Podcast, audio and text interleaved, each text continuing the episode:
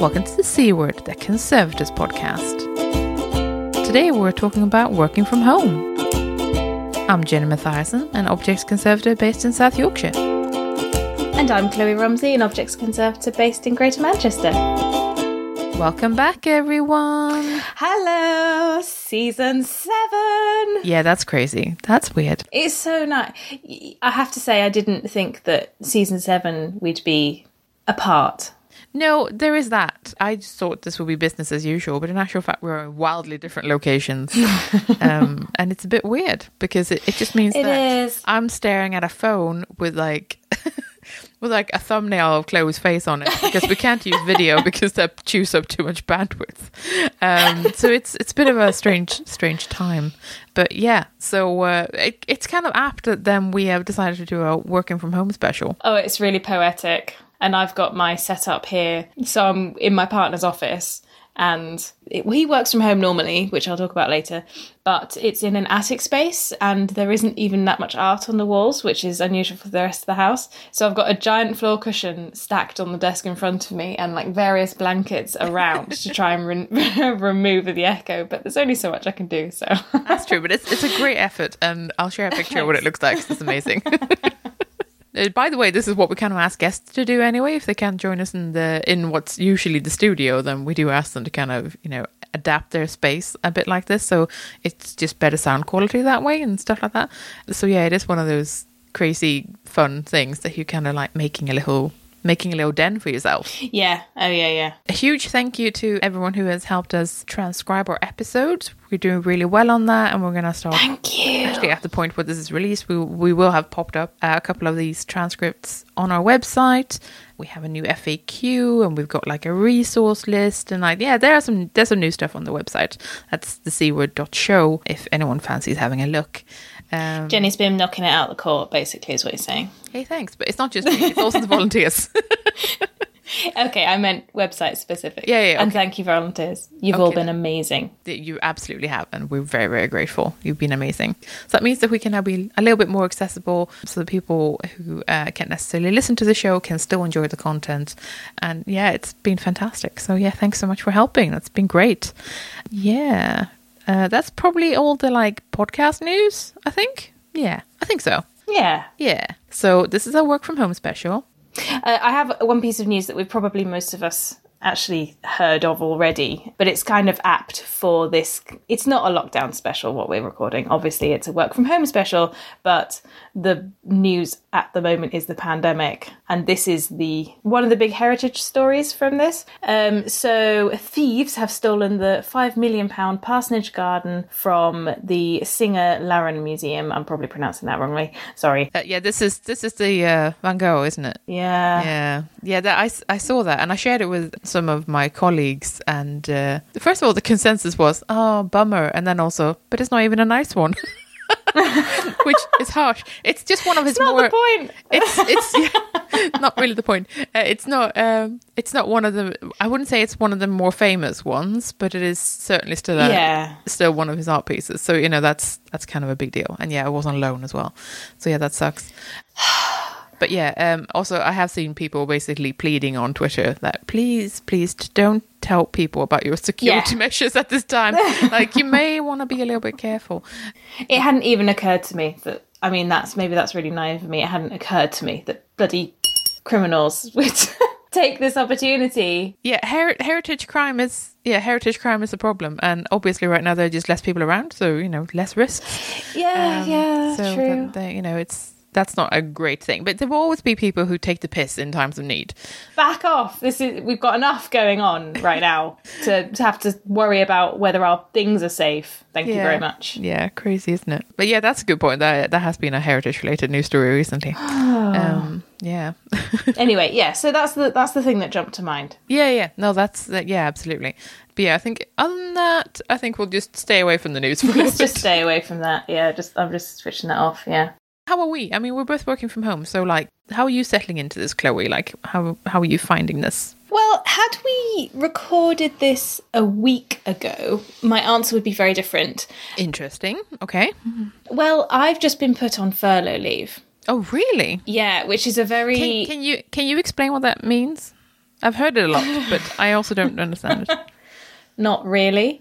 Uh, so it's essentially, I will get up a definition because essentially what it is is the government will pay the institution 80% of the worker's pay to make up for the fact that the worker can't raise money or do the normal job in the normal way that they do. Okay, so it's it's job retention kind of. It's job retention, yeah, but I'm just going to get up a leave of absence, especially that granted to a member of the services or a missionary. Huh. Um, that was the automatic. Thanks, Safari, for that.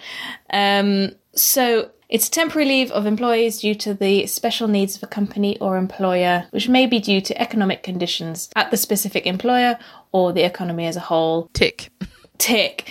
I don't know if that makes. I mean, it's a it's a sort of governmenty and economicsy type thing. So it's not in my area of expertise. Um, all I know is that I'm not allowed to work, and this has happened. I've heard this quite a few people now, uh, particularly in heritage, have been put on furlough leave because so much of what we do relies on the places that we're going to and the things mm. that we're actually physically mm. seeing. So it's good that there's government support for that, and this is obviously a very specific. this is a very specific pandemic issue as well. Yeah. So it's not this isn't a normal work from home situation. no, no, that that's true. That's true. It isn't. But it is kind of um it's kind of confronting me with quite a bit of sort of self discipline type issues, I think. Okay. More so than when I was working from home. So I will backtrack slightly. Two weeks over two weeks ago, my museum was told, shut please. Everyone should go home. So it's been a bit weird for me, and I can't remember how much I said in the previous episode when we did uh, in the special episode, the coronavirus special. We mostly didn't go into because we wanted to save it for this episode. Yeah, it was difficult for me because my main work at this point of time, obviously, it comes and goes, doesn't it? With things that we do laptop or computer based, things we do collections based, things we do conservation based. So it was irritating for me because my actual really important thing that I was working on was a deadline for, well, yesterday. It was this last gone Friday.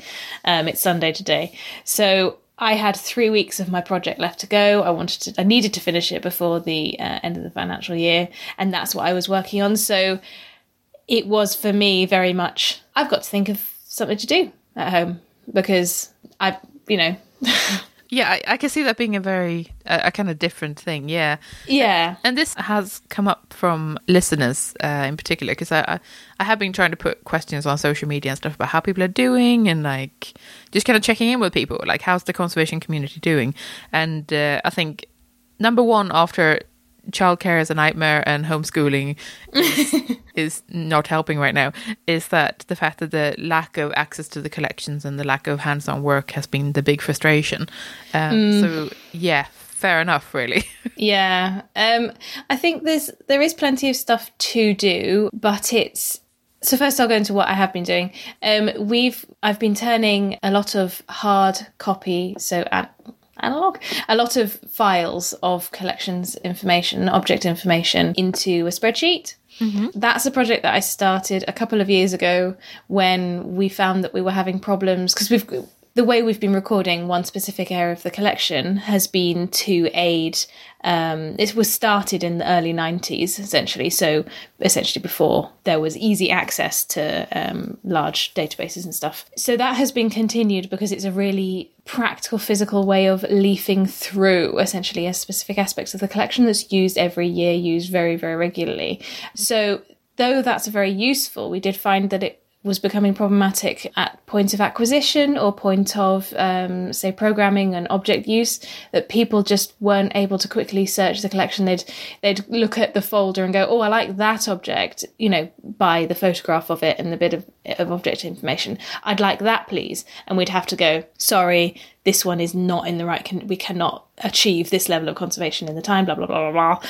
Um, so what I've been doing is turning the information, the condition information, and object information, and history and stuff into a big spreadsheet. That's ongoing, and it is something that I can be doing.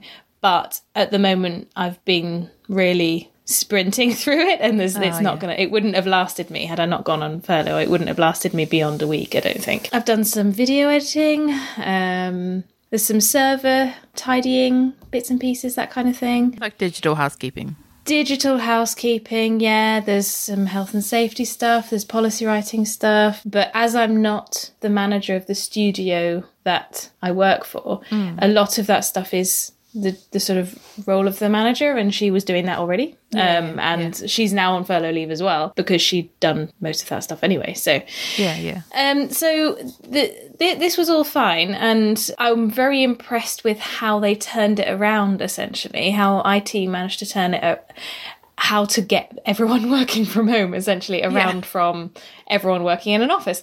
So we used um, Remote Viewer as an app. It's something that you download to your computer and it can access. And I think, though we were working away at the time, um, I think it's also something that's downloaded onto your the computer you want to view. Mm-hmm. And then it's essentially a way to for you to control your computer from a remote distance. Okay, interesting. which is great except on mac it's really buggy and i've got a mac laptop and it was closing itself every like 20 minutes or something. And it, oh. So that was a bit of a struggle to be honest. But it doesn't matter now because i'm on furlough leave. Oh well, I mean that sounds like it's it's kind of it's kind of worked out then. So you were you're filling your days with other activities right now, basically. Yeah, and I, I before um, when I was doing my actual job, I didn't find it quite so difficult to. I didn't find discipline quite so difficult because I was Okay. interested in the the digitization projects that I was doing, and I knew I had a goal. I set. I was more. I found it more easy to set my own goals, and I knew that I'd work the work hours, and then I'd go and off and do some sewing in the evening, and then some cooking, and it was like I'd. Tr- I really tried to keep this is something we'll probably talk about. I really tried to keep the same kind of schedule as I had when I was commuting into the office, into the lab. Yeah, yeah. And that really worked for me. I did find the proximity of my sofa quite difficult. and I did have to move my workspace from the dining room to Tom's office because the radiator doesn't work in the dining Oh, room. And I found myself getting really cold. And then that's, oh, I might go and get myself under an electric blanket on the sofa. And then suddenly you're on the sofa. And yeah, though you're checking emails, you've got a bad back. And oh. Yeah. But when I moved, as soon as I moved upstairs, I was totally fine. Oh, well, I'm glad to hear it. Um, I suppose for me, it's been um. Uh, So I've only been doing this for a week at this point, and Right. um, for me that's been four days because I, I'm only part time. I suppose at the time of actually releasing this episode, I will probably have a really different view on this. But at the point of recording, things that I've found challenging include online meetings. I really don't like online meetings. As turns out, Oh, I- man. I hate group calls. um, it's it's a shambles at the best of times, and boy, people are trying. Uh, I'm not really enjoying it. Uh, Icon actually put out a, a nice little like guidance, kind of a guidance document, I suppose, about how to get the most out of online meetings. That's quite good. I'll pop a link to that in the show notes. Um, but yeah, it's um, depending on other people's internet connections and stuff, it can be kind of an, actually painful. And um, I'm not hugely a fan. I do appreciate that, that they are a way of keeping in touch with people, and actually that's really important. And I think it is important to kind of feel like you're still part of a team. I absolutely agree with that. But they are kind of the bane of my existence, especially when people are like, "Let's do a morning meeting." Oh, mornings. Um, which brings me to another thing of like, I'm not a big fan of sticking to the going into work routine. By which I mean, right. I'm not a morning person at all. If I could change my entire life to be about 11 to 7 rather than 9 to 5, that would be ideal. And uh, Ah, you'd, you'd okay. think now would be the time to try that. However, that doesn't stop people from putting in 9 o'clock meetings. Um, so actually, I can't. And that I think that's been a source of frustration for me at the moment. I've also not really set up a good home working environment yet because I'm I was kind of trying it out in the kitchen because that's the most convenient place to convert to a place where I can work because the the the kind of home office in the house belongs to my other half Fox because he does work from home all the time so he doesn't need that space. Um so it's been a case of right where's where can I set up? The living room is out because it's it's a very open space and it's not suitable for that. And also the sofa would actually kill my back. Yeah. so it's between the kitchen where there is a kitchen table and the craft room slash spare bedroom slash storage space where um, there there is also a table um, that I can use. But actually getting that to a state where I can use it I haven't been able to muster the strength yet. So that's my project for tomorrow. Fair enough. that's my project for tomorrow is just trying to tidy that up to a state where I can not be distracted by anything fun in the room and just get work done. That's going to be a challenge. That means putting everything into cupboards that I basically put a lock on. But so I've been trying being in the kitchen. The kitchen is kind of cold. I have absolutely no back support at all because we don't really. We have one office chair and that one is in use. So I don't have a chair. I have various kinds of stools, but they are not great for back support. So the ergonomics of this entire uh, ordeal is interesting. And I think if I this would be a very different situation if it was a case of oh i'm going to set up a home office. I have time to get into this. But in actual fact this was more about you're working from home now and nothing can be provided for you. So it, it's kind of a it's a it's a rockier challenge than I think it would be if I was like setting up my own home office because I was going to be self-employed or like that would be a very different journey. Uh, this is uh, slightly bumpier. It has been quite sudden, hasn't it? I think maybe people that's a, a factor that normal home working wouldn't encounter quite so much perhaps and i think though you say you've got a working office upstairs where fox works that's more of a that is quite a workshop isn't it It, it is, yeah, it's his work. so i'm quite lucky that tom tom's office is an office and he's sort of so used to the working from home kind of daily working hours because he does call-ins and stuff. Mm, yeah, yeah. and i suppose fox though he does work from home in the same way. He keeps to his own schedule doesn't he Yeah, yeah, absolutely. because he's Um, he doesn't he it's his own company rather than a company with other people Yes, yes, exactly. So he's completely self employed, which is a really different kind of dynamic from what this is. And I think he's very amused by watching me struggle with this because he's like, can't you just tell people to not have morning meetings? No, that's not really how it works. Um, I mean, I can tell people to F off, but I don't think they, they'll appreciate that for very long. no it's quite early days to start like that it? Early days. But yeah so it's it's it's been an uh, been an interesting mix because the first day i was so productive. I was having the best time. It was like well done. it was very weird because i made like a neat little list. I had no interruptions. It was glorious. And then gradually it just kind of became worse uh, after that where i i started getting distracted by things or social anxiety crept in in some way or like like little things just niggle away. So these are things that in like the coming weeks i'm just gonna like try to improve on. So it's gonna be like a gradual thing. And i think the important thing about a situation like this where you're having to work from home without really any preparation is that you are allowed to not be peak performance day one and you are allowed to change things and basically figure out what works for you. Like i think that's like that's the only homework that matters right now is figuring out what works for you and that it's completely okay to not be okay and it's completely okay to have days when you're like actually you know what? That did not work at all let's not do that again tomorrow we're going to do this differently and like you're kind of problem solving yourself and conservators are great problem solvers That's something I've been thinking about a lot as well recently. Obviously, the internet is a very varied place, and you get some people who say, use this lockdown as a opportunity, blah, blah, blah. If you learn languages, do all these amazing things. You don't have to do that. yeah you really don't have to even if this was a even in a normal working from home situation it's a process of development isn't it it's especially for conservators because this is not how we normally work there may well be freelancers who are sitting there going i'm fine thank you very much i've been working Yes, from home for I, ages I will say that I have actually talked to some of you who are like, why are people being such pussies about this? and I completely understand you as well. I also fully realize that this this entire uh, working from home situation is a real challenge for people who are extroverts, for example. And I think this is a thing that Christina usually reminds us of. Hi, Christina. Um, Hi, is that not all conservatives are introverts just because that's kind of the stereotype. And yeah, that's also a very good point that there are plenty of extroverts uh, amongst us who, you know, like really thrive on the social engagement that they get at work. And the fact that they can't get that now in the same way is a really hard time. Um, so it's it's a differently hard time for, for everyone. But I am immensely glad that we're all trying to make the best of it as well. There's been a great amount of sharing online, for example, which I really, really enjoy. So, what is it that you're working on day to day? Because I think that's something that I've been struggling to kind of conceptualize in myself. Like I know what Tom Tom does fancy things on computers with code and things, and as I've never had a desk job, I don't actually have any concept of what one could do day to day. So, what is it that you're working on at the moment? Okay, well, I mean, interesting and good point. And this is also a question that I've had from people I normally work with or alongside, I should probably say. So basically, on the day that we kind of clo- closed up the museum and I put everything to bed, uh, people were like, What on earth are you going to do now? And I was like, Well, I actually have plenty to do. And the things that I do now is yay paperwork. And I say, no, I say yay paperwork with uh, actually a genuine feeling of joy because I feel like paperwork is something that I neglect not on purpose, but because there's always something going on and there's never enough time built in to anything mm. for me to finish my documentation properly or yeah.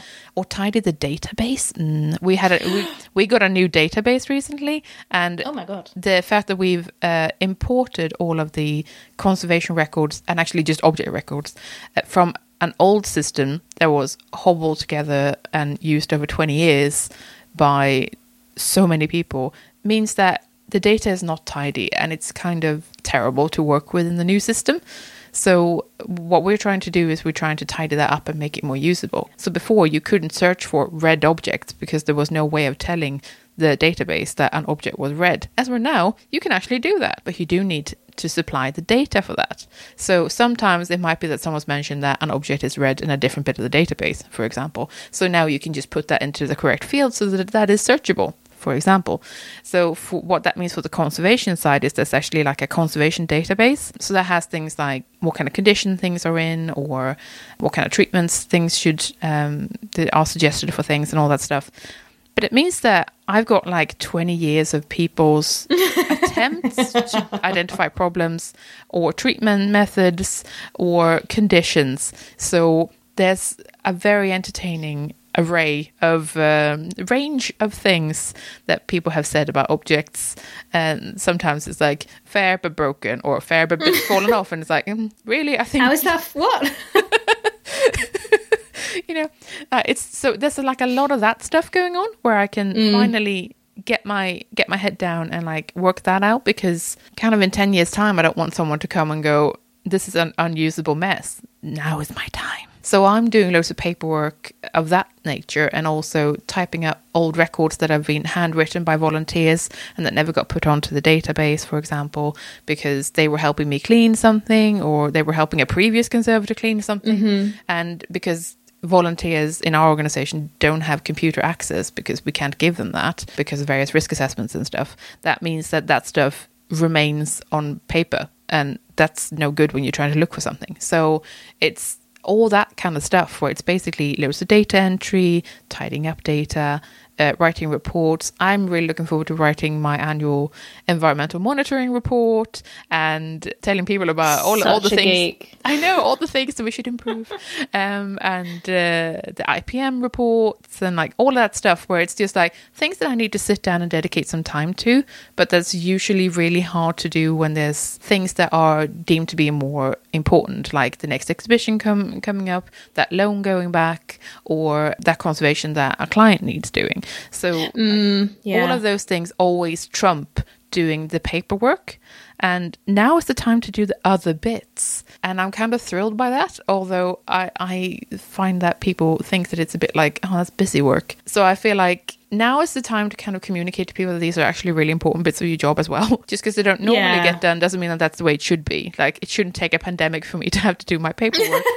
um, the world shouldn't have to stop in its International tracks. global crisis. Yes, that shouldn't be what it takes for me to be able to do my paperwork. It's it's a time to kind of reflect uh, on priorities and all that stuff, but also it's a time to say it's okay to do these bits. They are actually an important part of my job, and yeah, it's not the shiniest bit of my job, but it's something that is worth doing. And we all know the documentation is an ab- absolute lifesaver because we all lament when nobody's written anything down about what mm. they used on that thing three years ago when there was a different staff member.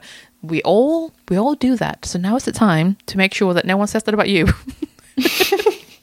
yeah, exactly. No one wants to be the name on the database that people look at um, at the bottom of, of a report and go, "Oh, is this person again?" exactly right. So, so I'm kind of relishing doing that bit and I think that will easily have me entertained for weeks and weeks and weeks and weeks. Oh, perfect. Um, That's so, fine then. Yeah, so I'm thrilled, and I think people worry unnecessarily that I will get bored, and it's just like, No, I'm such a nerd. this is going to be great. Good luck prying me away from it at the end. So yeah, I'm I'm kind of happy about that. I'm also drinking an insane amount of coffee because I have a coffee maker at home. Yeah, I didn't realize how much tea I would drink if I had any excuse to drink. Oh, I fancy stretching my legs. I'll have a cup of tea. How many cups of coffee have you had today? Cups. It's more like pints. but yeah, no. So I'm, I'm actually quite happy with the tasks I've got. It's just I need to figure out a better way of doing them or like getting in the right headspace. So I've kind of been trying to look into like work from home tips and stuff like that. Been reading a lot of these like kind of articles about like getting set up at home and that sort of thing, just to kind of get a feel for what people are recommending. I, I am enjoying that. Pretty much every article I come across uh, starts with the words "get dressed." and I mean, I'm a great fan of being in my pajamas, but I have to say, I have I've taken I've taken this opportunity to work from home in a completely different direction. And by that I mean like I am in my dressing gown probably longer than I normally would be. However, after that, I glam at the f- Do you? Oh, that's yeah, good. I wear the dresses and the skirts that I can't wear to work because I'll always be unexpectedly up a ladder or some shit like that. and at this point, that's not happening. So I am using all the leggings and tights and stockings and dresses and skirts, and I'm having the best life. Oh, that's so good. All the shoes I cannot wear for work, they're coming out now. It's great. So I'm um, so jealous. I'm in tracky bottoms all the time. I mean, that's fine. I am today. and like several pairs of thick socks. Uh, I am today. Today I am pretty much like uh, Braless McGee, and uh, like- today I'm slumming it a bit. But today is a Sunday, so I'm kind of okay with that. But on like on like the work days, I'm like, yeah, get. That's genius. I'm a really big fan of uh, dress up. I think dress up Friday. I think. It's dress up Friday, yeah. Yeah, I've I've been enjoying that. I will be joining in. I just took this as an as an excuse to just kind of do things that I, I can't I can't otherwise do, like have have nail varnish on. I've got fancy nails as well. Yeah. I think maybe that's something that's quite common for conservatives. Yeah, Oh, I have to seen have- I have seen loads of conservatives post pictures of themselves going, "I'm not working with chemicals," and it's like, "Yep, I feel you." Yeah, so get dressed is like high on the list, and it's like, okay, tick. Take frequent breaks, tick. Mine are all about making coffee or getting getting some sensation back in my buttocks because I'm sitting on all of these wooden stools that are like not made for comfort or back support. Like ergonomically, this is a disaster. Another one is dedicate some space or pack away your things at the end of the day. That's one that I need to work on, but we've already established that, and I think it is a good idea.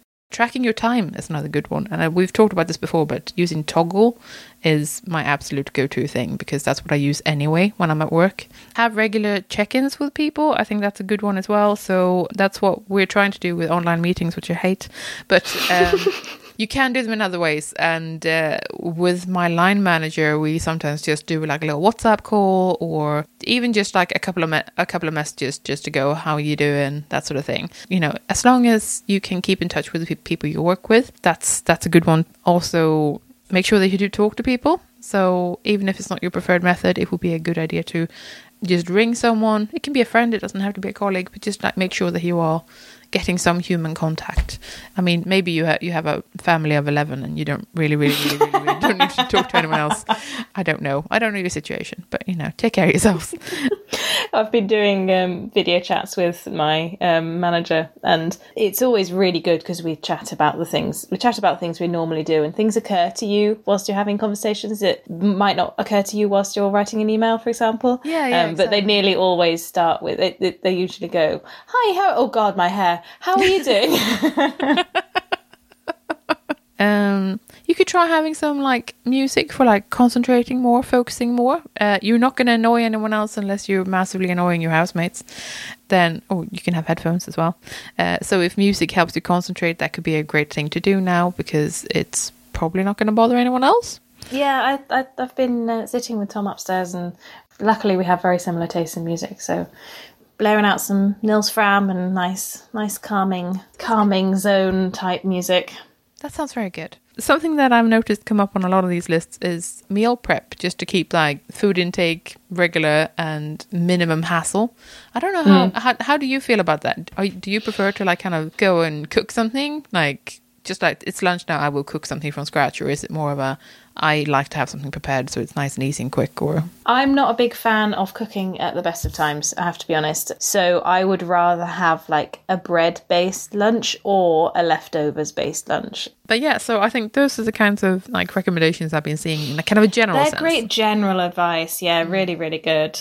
I've seen on the ICON website, ICON Institute for Conservation, UK um, professional body, Pierrette Squires has written 15 ideas for conservators at home, which is so lovely because it's really, really specific. For example, number one is write up projects as articles for publication and abstracts for conference presentations to submit in the future, which is actually one of the things that I had on my list for something that uh, testing that I haven't been able to physically do, but I've sort of done most of the precursor of the project, so the setup and the the testing nice. design and stuff like that. So that's something that I was going to do. She's also said learn a new craft, for example, needle felting, because you can use that in conservation um, for taxidermy areas, for example. That's another great idea. I was thinking of doing like before I realized I had nothing that I wanted to waste by breaking it and no specific adhesives. I was going to like break a glass and repair it because I've not really done much glass and ceramics, for example. yeah, Let's carry on. Make videos and write blogs, uh, make podcasts. Who does that? Tick. This oh, this is a good one. Number seven: review and update policies, cost and risk assessments um, in line with current legislation. Because we do them every two years and they're coming up this summer, so it's kind of perfect. Yeah, exactly. And stuff changes all the time. Practices change all the time. Staff members change all the time and stuff.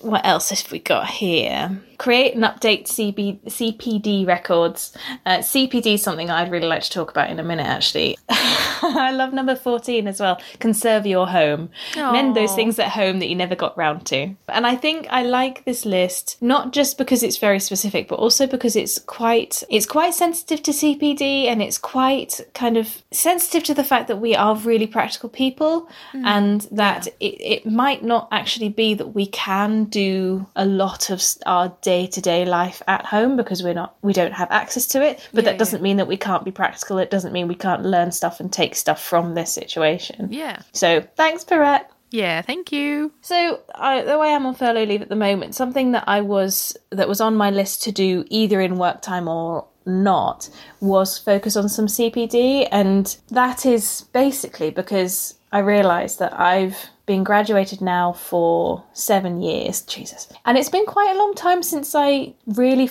did some proper formalized learning. And I know that sounds dreadful because we're always encouraged to keep abreast with the conservation community, read articles, which I do, go to conferences, which I do, do the research that you need to do for your day to day life, for example, which I do. But day to day conservation life, I should say, obviously, you're not like reading about your washing machine or the plants that you're your plants that you're uh, planting. Um, but I realised that I've not sort of though I've bought books for things that I do need to learn about, I'll use the example of modern printing methods. My job does have a lot of modern printed like leaflets and posters and stuff like that. So knowing about um, like surface coatings and printing methods and all of that is really important. But I've not had a project that requires me to do that research specifically. Yeah. So I've just not I've just just not ever got round to it. So basically, when I came home with all the stuff I needed to work on, I've just brought home loads of those books as well. So I intend to do myself like information sheets, posters, and stuff like that. Do that research. I want to um, revise the plastics training that I did a year ago because inf- some people retain information, but for me, information just kind of leaks out my ears. It feels like You you So- need to kind of use it and I need to use it and it needs to be something that I kind of constantly revise. And I'm dyslexic as well, so the kind of research and reading, though it's been on my list to, you know, we've even said let's have research days and stuff. It's just so difficult for me, for me to get round to because it's Yeah, yeah. it just takes quite a lot out of me to do it. So yeah, that kind of thing. And again, as Pierrette suggested, writing articles or or abstracts of things that you've been working on or projects that you always thought that would be great to write up. Yeah, doing stuff like that. yeah, it is a really good time for CPD like that. So it's Yeah. you know that that is good. Ooh, and um, I just wrote an article from the C Word for the Cons- News in Conservation magazine. Um, Oh, yeah. And that was an article of the portfolios episode that we did uh, a couple of seasons ago. And that really got me thinking about my portfolio. And even though mm. I'm not actually applying to jobs or anything, I'm going to work on my portfolio as well and have that as a good yeah, yeah. summary of the things that I've done. So that's another thing I'll be working on. So I've been thinking about social media because so much of what we do, though it's very practical, is also about engagement and engaging with the community and advocacy in conservation. Mm. So people have been sharing what they've been doing in the past, and obviously, I've found what do you share if you're not in the lab? You can't take a photo of your desk every day and say, yeah. I'm working at my desk again. But people have been looking through like the back photos of what they've been working on for the past yeah. few years and sharing that, which has been really great. Um, I've been really enjoying uh, Museum and Heritage Workers, which is IMWD 2030 on Instagram uh, with a hashtag uh, museum from home. Yeah. And they've been, they've been really good with like little videos of conservators doing their Aww. thing and you've probably seen curators recreating their favorite paintings which yeah. i've really enjoyed as well yeah. um, that's been really really nice to see i'm going to do a frida kahlo one at some point but oh, um, amazing i want to involve a cat and i don't know that she'll agree with me we'll see. I look forward to it. Twitter as well has been really great. Um, and I just wanted to do a little shout out to Dr. Mariana. Oh god, I'm gonna I'm gonna garble your name here, and I'm really sorry. Dr. Mariana Di Gisamo. Gisomo? Okay. Giacomo. She's done a day day by day of working from home post on Twitter relating to all aspects of conservation. And she started the first one I saw was day three, which is about cosmetic sponges and the oh, things yeah, that you yeah, can yeah. use. Yeah, I shared it with you because I just we use them in my studio, and I know other people do, but I've not seen someone kind of publicly celebrating them so well and that was yeah. that was really really good um, even if it wasn't for the lockdown it would be a great way of communicating what we do absolutely um, and so I'll just give another couple of examples. Day 13 was about water and its role in deterioration. Um, and day 11 described the agent of deterioration disassociation with the problem that we have of Tupperware without a lid. Oh, how annoying fantastic. it is during the day. And I just wanted to highlight that one as a really actually genuinely good learning tool. That is some great science communication. That is fantastic. Yeah, I really liked it. And of course, Twitter is free, it's accessible to everyone. You can engage with it, you can contact them, blah, blah, blah.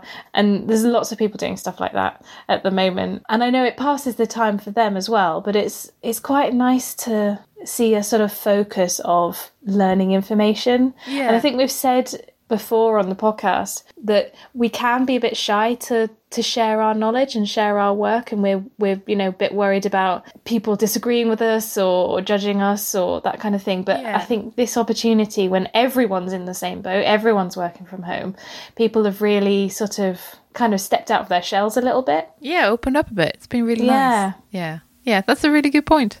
Speaking of opening up, we did ask people who uh, teach conservation degrees to kind of share with us some of their perspectives in, in these times when basically the kind of practical side of the conservation degrees are kind of suspended, essentially. So we, we kind of put a call out for if anyone kind of wanted to talk about their situation and how they're they're feeling that this is going to impact the students and what they're doing to mitigate it and all of that stuff. Uh, so uh, we've got a couple of those clips now.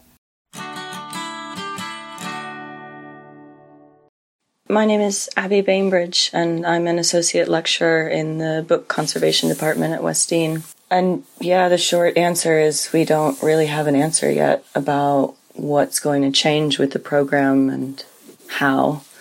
Uh, we've decided to suspend in person teaching for the rest of the academic year which means doing whatever teaching will be left online, but we haven't figured out how to adjust our program to fit that. It's obviously completely possible to do lectures, um, demonstrations, discussions remotely, tutorials, but the big problem for all the programs is going to be how to deliver the practical work components and what work to still require. And I'm also struggling with the idea of even keeping the written work to the same deadlines, some of which are coming up soon, because everyone's distracted. The students are distracted as much as not being able to be in their normal workspaces and have access to the normal resources that they have. So West Dean is talking to the University of Sussex, who validates our programs because any changes we need to make will have to be approved by them. And luckily, we have a month long spring break coming up, and we had done all of our practical work assessments just before everything got shut down. So, in a way, we have a bit of time to figure things out while people would have some downtime anyway. In terms of support for the students, our students are a bit spread out now. Um, a lot of them have gone home, um, many are international. There are some still left at college, I think around 10 and they're all isolating basically as a family unit together. But yeah, now everyone's spread out in different time zones, even. What we've done so far is set up a weekly video chat just to kind of check in on everyone and get together as a group. Uh, not for anything academic yet, just kind of moral support, uh, which I think the tutors need just as much as the students. I think we all really miss the normalcy of being together. It's a pretty close knit community just because of the number of students and how much time they spend together. Yeah, we've decided to basically, uh, this all happened in the last couple of weeks of term, but we had done our assessments already. So we do tutorials with the students after assessments just to talk through the grades, um, and we've done that by video chat. But otherwise, we're kind of dropping the academic work for now and just providing kind of optional feedback, support, resources online for the people who do want to engage. But I think a lot of people are feeling pretty overwhelmed and not able to take in new information right now after the spring break that was going to happen anyway. So, end of April is when everyone comes back, usually. We would switch to whatever kind of distance learning we figure out between now and then. In a way, I think it's better that this happened at the end of the academic year because it means they've had as much time as possible in the studio and with us and in their classes. So they're the most able to work independently. But it's also the term that we really emphasize more independent practical work. So the graduates, the first year students would be kind of moving towards working more independently. So rather than everyone trying this technique together or that technique together, it's more getting an object and figuring out what they think it needs and then executing that and just getting that practice. For the second year students who are almost finished, the MA students, they will be ramping up their MA research. So, you know, the academic part of that can continue, but a lot of those students will be doing scientific research or surveys or other things that require access to collections or equipment that just won't be possible now, um, or at least not right now. And then they're kind of taking on much more complicated projects for their portfolios, you know, things that would take longer or involve things we haven't necessarily taught in the program that they start figuring out for themselves and really building that confidence to leave and apply for the next thing, you know, an internship or a job. So it's hard to figure out the best way to give them those experiences at home.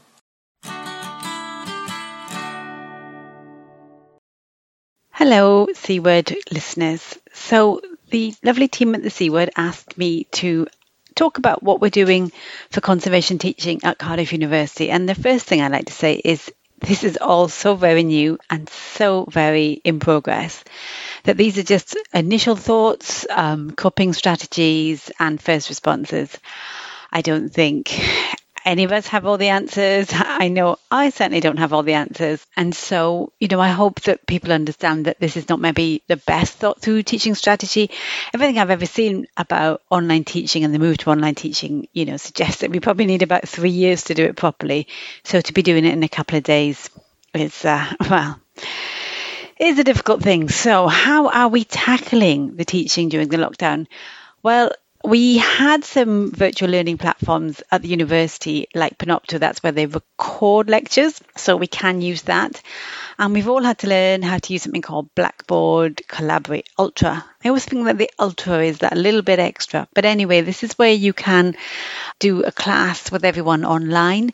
We've done a few of those. I think that they're quite nice. The, the main problem I think we find with those is that the per- people with, you know, difficult Wi-Fi find it hardest to join in, and we've had to do quite a lot of adaptations in terms of making sure that we're talking on the notes bar and and things like that. I think as we've gone on, we've all got a little bit better at doing it. I know in my Care of Collections class, I celebrate whenever I manage to use a virtual whiteboard or a quiz thing. And I suppose my first feelings about those things are that there are some opportunities there that we didn't used to have, which are quite nice. Certainly for the collections care, we've been sharing videos. We had, a re- we had an incredible class, which was meant to be a light survey of the National Museum of Wales. Luckily, some of the students had done the prerequisite pre-planning light tour, and then one of the students was an absolute whiz at finding images at the galleries that we were supposedly walking through, and we kind of mentally walked through so it was okay you know it's not it's not what we want it's not what we want to be doing. In terms of exams we don't have too many exams mostly we've moved away from that. So that's not been too big of a thing. Cardiff university has quite a complicated strategy and one of my big challenges in this lockdown was i unfortunately bad timing took a job of um, organizing teaching and learning in the whole of my school so i've had a a big task helping us to reorganize that. I won't go on about it too much, but it has kept me awake at night.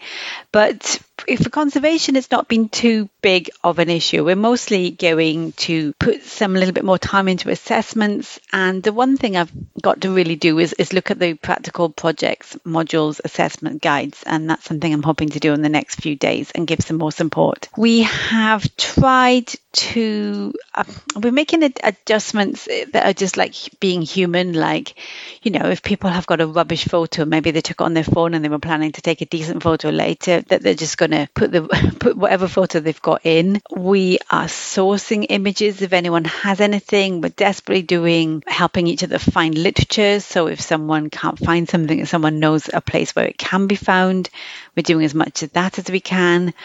That sort of thing is, you know, going okay because we've kind of got a, a collaborative culture I'm, sure all conservation courses do, don't they? Um, a collaborative culture. We had a, a, you know a conservation library and the lab library, and you know we've done a lot of work around that. really, I, I, don't want to start naming all the students because they've all done an amazing job, and then I'll be bad if I like miss one person. And also, everyone who knows me knows how bad I am at names.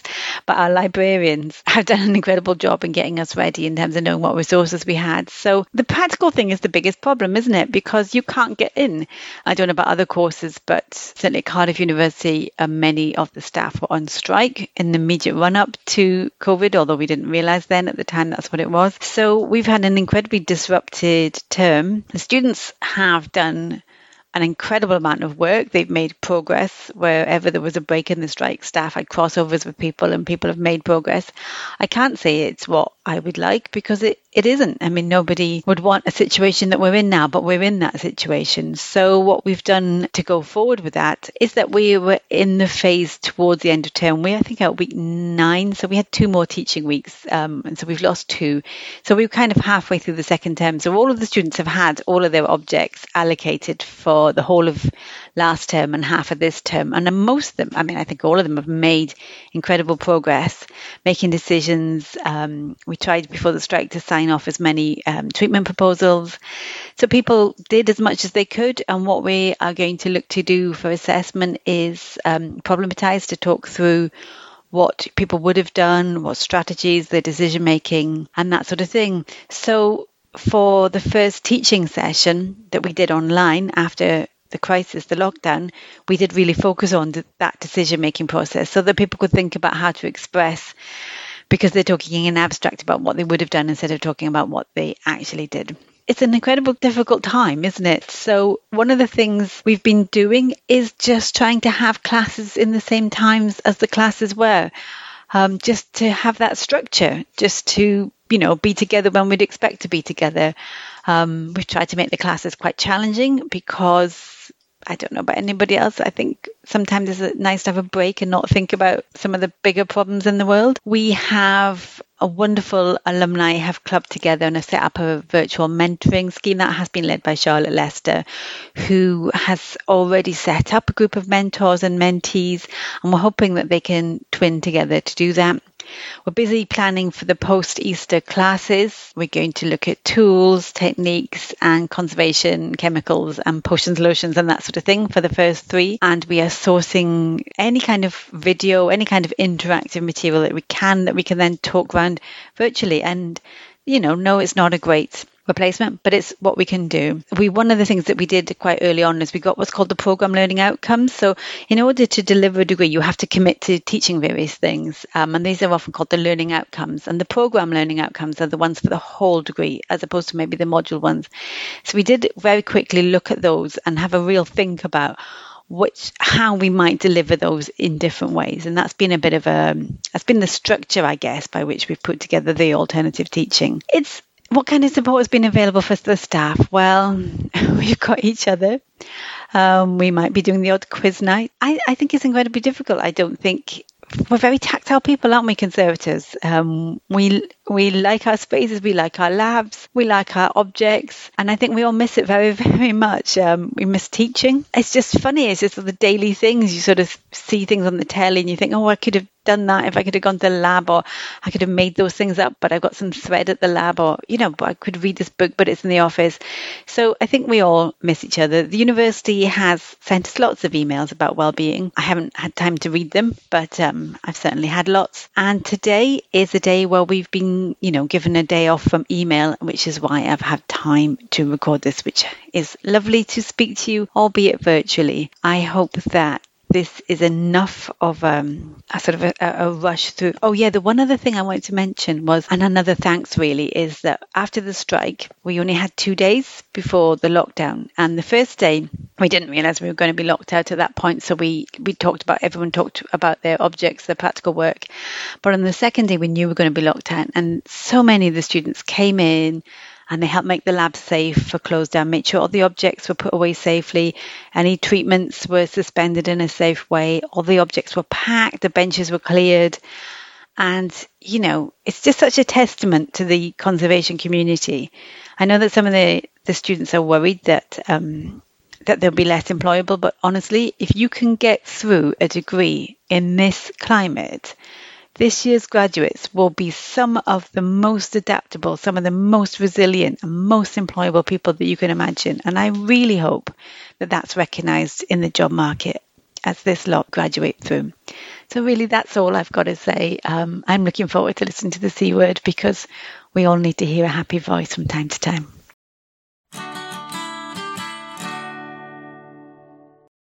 Well, thanks so much for sharing with us, guys. That Thank was really you. great. Thank you. Really, really interesting to listen to. I, I have to say there are some really good points in there about that loads of the learning, like the the more formal kind of classroom learning that that can that can be done as a kind of a long distance thing, and I'm sure that there will be like you know people will really rally to make this work, and um, I'd be really curious to hear how students might be sharing resources and like kind of coming together. Like I love the like idea of like uh, regular WhatsApp calls and like um, people just kind of having like almost online stud- study groups and stuff like that to like kind of get through this. Like I, I really like that like idea. Yeah, I think it's really well. An aspect of it that is nice is the fact that everyone is in the same boat. All the universities are in the same boat, doing all the different types Yeah, of yeah. projects, and there are going to be people out there who were in the middle of an experiment, and now it's all a mess and it's a huge disaster. But because everyone understands, you know, funding is being extended. Like JSTOR, for example, access to publications is being made more public, um, or more accessible to students, which is really good. And people are thinking so much about digital elements and things that we can do and this has definitely made me think about like videoing myself working a bit more and having having that as a as something that I can share to people who have questions if they if they have questions in the future Yeah, I think this is this is a this is a kind of great opportunity for kind of conservators everywhere to kind of contribute like video material and like because most of us like will have a smartphone or something that we can actually uh, do like a brief clip or, a clip on. Like it doesn't have to be like a YouTube documentary. Like it doesn't have to be you know, like exactly. ultra professional. Like that's something to save for like another day. Like that that's fine. But right now we can get through on like slightly more low quality stuff. Yeah, absolutely. Like I was listening to um, uh, our friends over at Career in Ruins, the archaeology podcast, and they were talking about this sort of kind of exact same problem in archaeological d- degree programs and stuff as well, and how for a long time basically you know people have been saying that you know what we could do more of this like in a webinar format or we could record mm. these yeah. we could record these lectures and that would be really useful later down the line but like you know better late than never. Now is the time to kind of figure this out uh, if we haven't already. But yeah so because in archaeology there are similar problems of like well you you might not be able to do your field work for example or you're not going to be able to go and do that finds processing right now and that sort of thing right? So it's you know it's a similar kind of problem of right the practical side is kind of suspended for now. But i guess a thing that i think about is if your experiment has gone up right now because you can't get to your samples or you can't monitor something or whatever it is that you're doing, that is in and of itself an interesting thing to talk about, say in a job interview or something. Uh, and it's- Absolutely. It's, a really interesting thing to have as kind of half completed thing in your portfolio to say, well, and then this happened. And really what I had to do was I had to completely rethink this and do this instead. Like that shows problem solving of like a whole different degree definitely. And it's relatable because it happened to everyone. Like I don't know a lot of conservators who haven't had to leave something in the lab. You know, like oh, that mm, was half mm-hmm. finished. That's so annoying. I'm not going to be able to get back and get the right dye color again because Yeah. the dyes have gone off now. Ah, you know, there, there's been my like, a lot of situation. frustration. Yeah.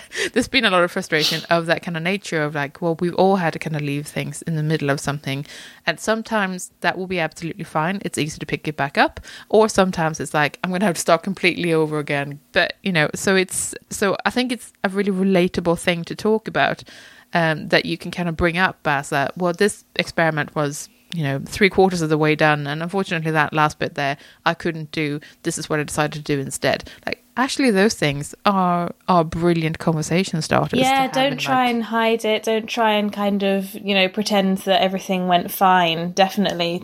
But also try to make the most of what you have achieved because we know that the experimentation side of things is actually only a very tiny part of the work that's required when you're doing most things, isn't it?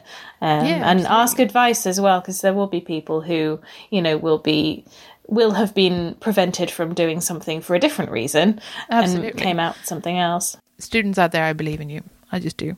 Absolutely. And I think I want to say as well that this is a strange kind of time to discuss studying at a distance from home as well, because there will be all sorts of reasons in life that suddenly needing to study at distance becomes a thing. And not all of those will have the emotional burden that we're under at the moment. So, you know, though we can be really positive about the things that you can achieve and everyone's still providing everyone is trying to provide the support that they can you know give yourself a break stuff's scary right now It's completely fine if you're too overwhelmed or or just can't right now. Like my mental health was, I was an absolute wreck when I was a student. So you know, like God only knows how I would have felt under these circumstances. So you Yeah, know, like yeah. um, you know, it's tough yeah you do you do what you can and that's absolutely fine. But i think this is definitely something that you you can bring up in job interviews in the future and you can kind of bring them up and like that sort of thing. Because i've seen students um uh,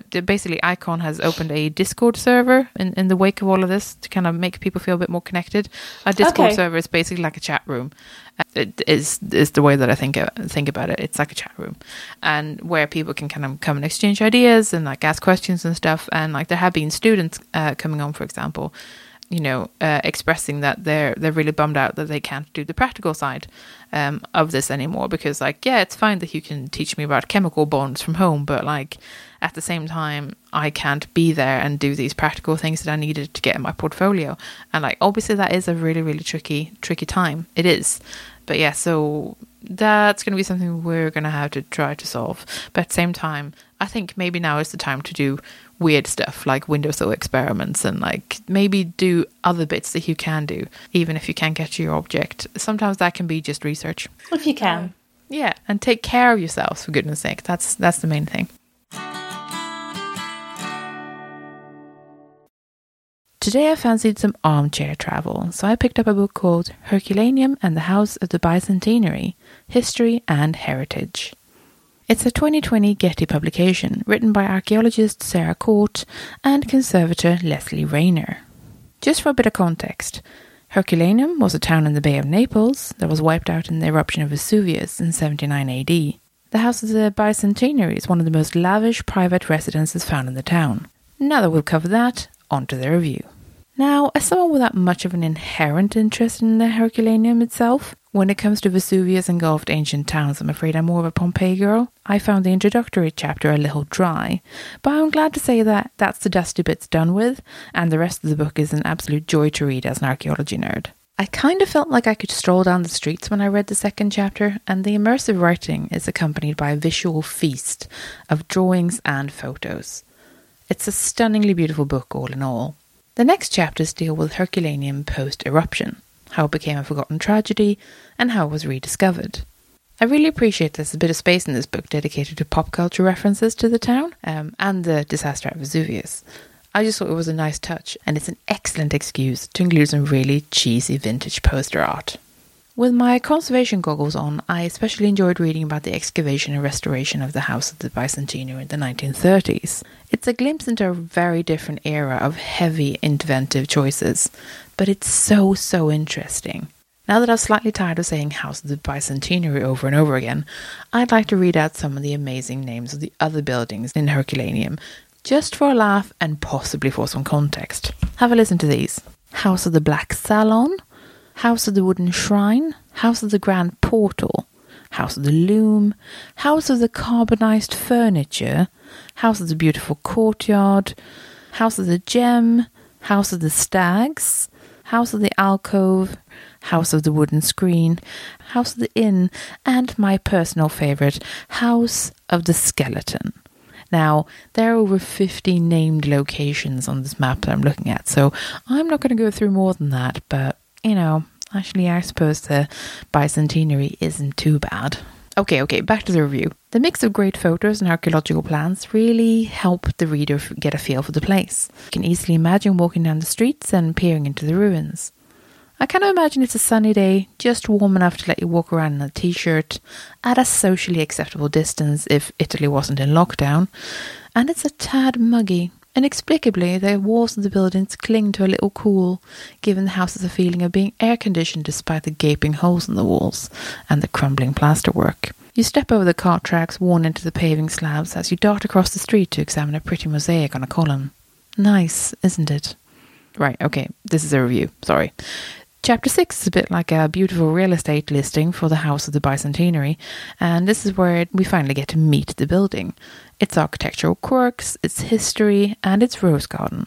Chapter 7 is one for the wall painting and or mosaic enthusiasts amongst you. My favorite takeaway from this section was about volcanic heat and color conversion. Super cool stuff. The conservation porn kicks off in earnest in chapter 8. Herculaneum is a site that's best described as an archaeological park in an urban landscape or an open air museum, and this brings a multitude of challenges. This is definitely a read with appeal to those of you who care for structures, monuments, and sites, which often includes wall paintings and mosaics, but there are unexpected nuggets in this chapter.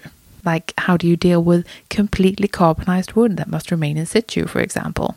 The final chapter ties together the past with the present and the future and rounds off the book nicely.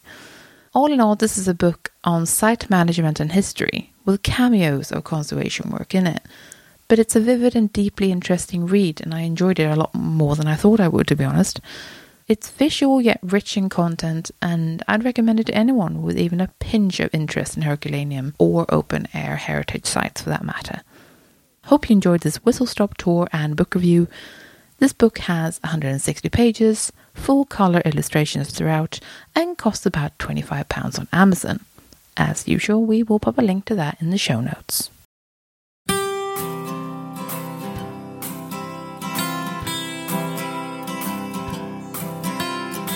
Dear Jane, I'm a conservator for a local organisation. During COVID 19 lockdown, my workload has actually expanded because a lot of staff believe that I'm not benchworking, so are sending me their hobby conservation repair questions of theirs or for a friend by sending photos and asking for some quick and basic rules. I'm always open to advising and sharing knowledge. However, I'm struggling to get staff to understand that conservation is not a quick remedy. How can I draw a clear boundary but still provide a good collaborative relationship with my team members? Dear Hobby Horse, well, thanks for your inquiry. Um, it's um, it's a new world, and we're asking a whole bunch of new questions. Like you, I'm also far busier than I was before. So perhaps this is the sign that I'm the ultimate pen pusher because I've been doing a lot of that. But back to the old question, which is about um, conservation repair questions. I find this really an interesting question because the worry is that they're saying, well, what glue should I stick it with? And you're going, oh my God, don't use glue. Or, you know, don't use that glue because you're going to stick it to your fingers or it'll be reversible. But actually, I think what we're frustrated about when people think our, our job is just how to glue something back together is I think what we're frustrated with is people don't understand the bigger picture. So I'm going to give you an example of where I had exactly that kind of inquiry, which is about my mum, who I had to visit recently, unfortunately, because she was unwell. I mean, not it was unfortunate to visit, but unfortunately, she was unwell. And she was talking to me about a pair of chairs that her mum had reupholstered, so very important to her. And she has them in the window and she asked me, you know, how best to conserve them. And they're uh, a beautiful um, stained wood, and uh, the embroidery is by her mum's. And um, and clearly they shouldn't sit in the window. But instead of saying move it out the window, I said to my mum, "What makes those chairs important to you?" And she talked a little bit about the embroidery, but then what she said was, when her friends come to visit, they often pick those chairs because they're the higher ones, and some of her friends can't sit in a, in a sofa. And they're incredibly important in those locations because that's where people want to sit, sort of next to the window and looking across to where my mum likes to sit. That to me is what we should be doing. Establish the value, do the significance assessment with your friends and colleagues, find out why they're important because when we talked about that, I explained to my mum that where they sat near the window would lead to them fading, and we talked a little bit about where she could leave the curtain if she didn't want them to fade. But when we talked about moving the chairs, it didn't work because what's important about those chairs is that her friends who can't get onto a lower seat can sit on them and sit comfortably and come to visit. Now, at the moment, obviously, my mum can't have any friends round, but I think, you know, we still like to have those signs and those reminders about us of our connections and our friends and our place in the world. So I hope that that kind of story might give you some inspiration for your projects, if we want to un- get people to understand that conservation is not a quick remedy, instead of getting drawn straight into their question of what glue or what lux or whatever, ask them the questions that we would ask of any object. What is this? Why is it important? What do we want to do with it? How have people enjoyed it in the past? How might people enjoy it in the future?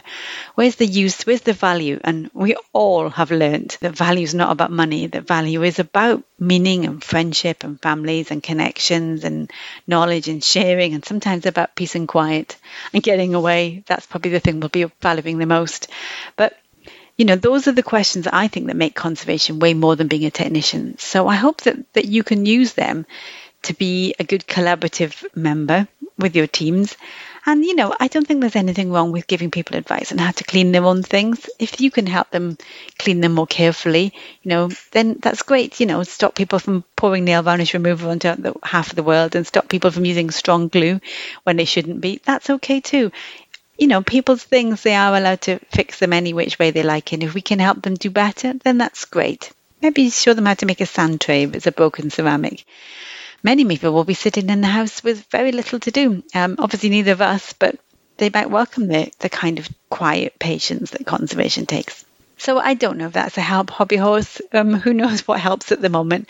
But it was really nice to speak to you virtually through the C Word podcast, and I'm hoping that the C Word is at least a help to us all. Over and out.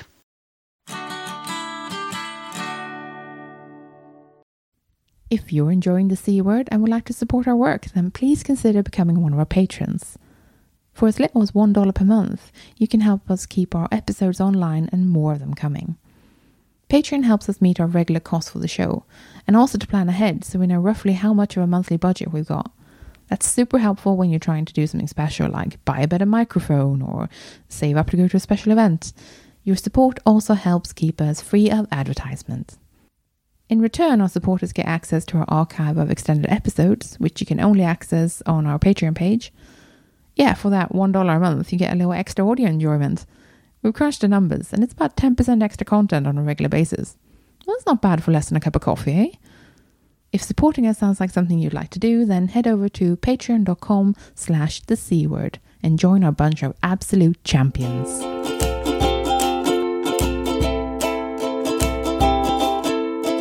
Thanks for listening. We're the C Word, and you've been listening to Kloe Rumsey and me, Jenna Mathiasen. join us next time for an episode about integrated pest management.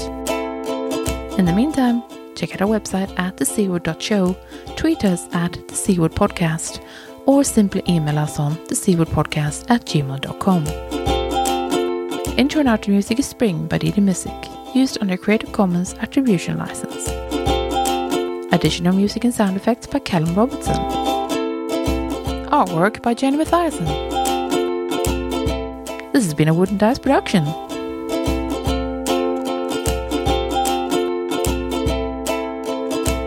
Initially, I was researching this. Initially, I was researching this. I'll try again.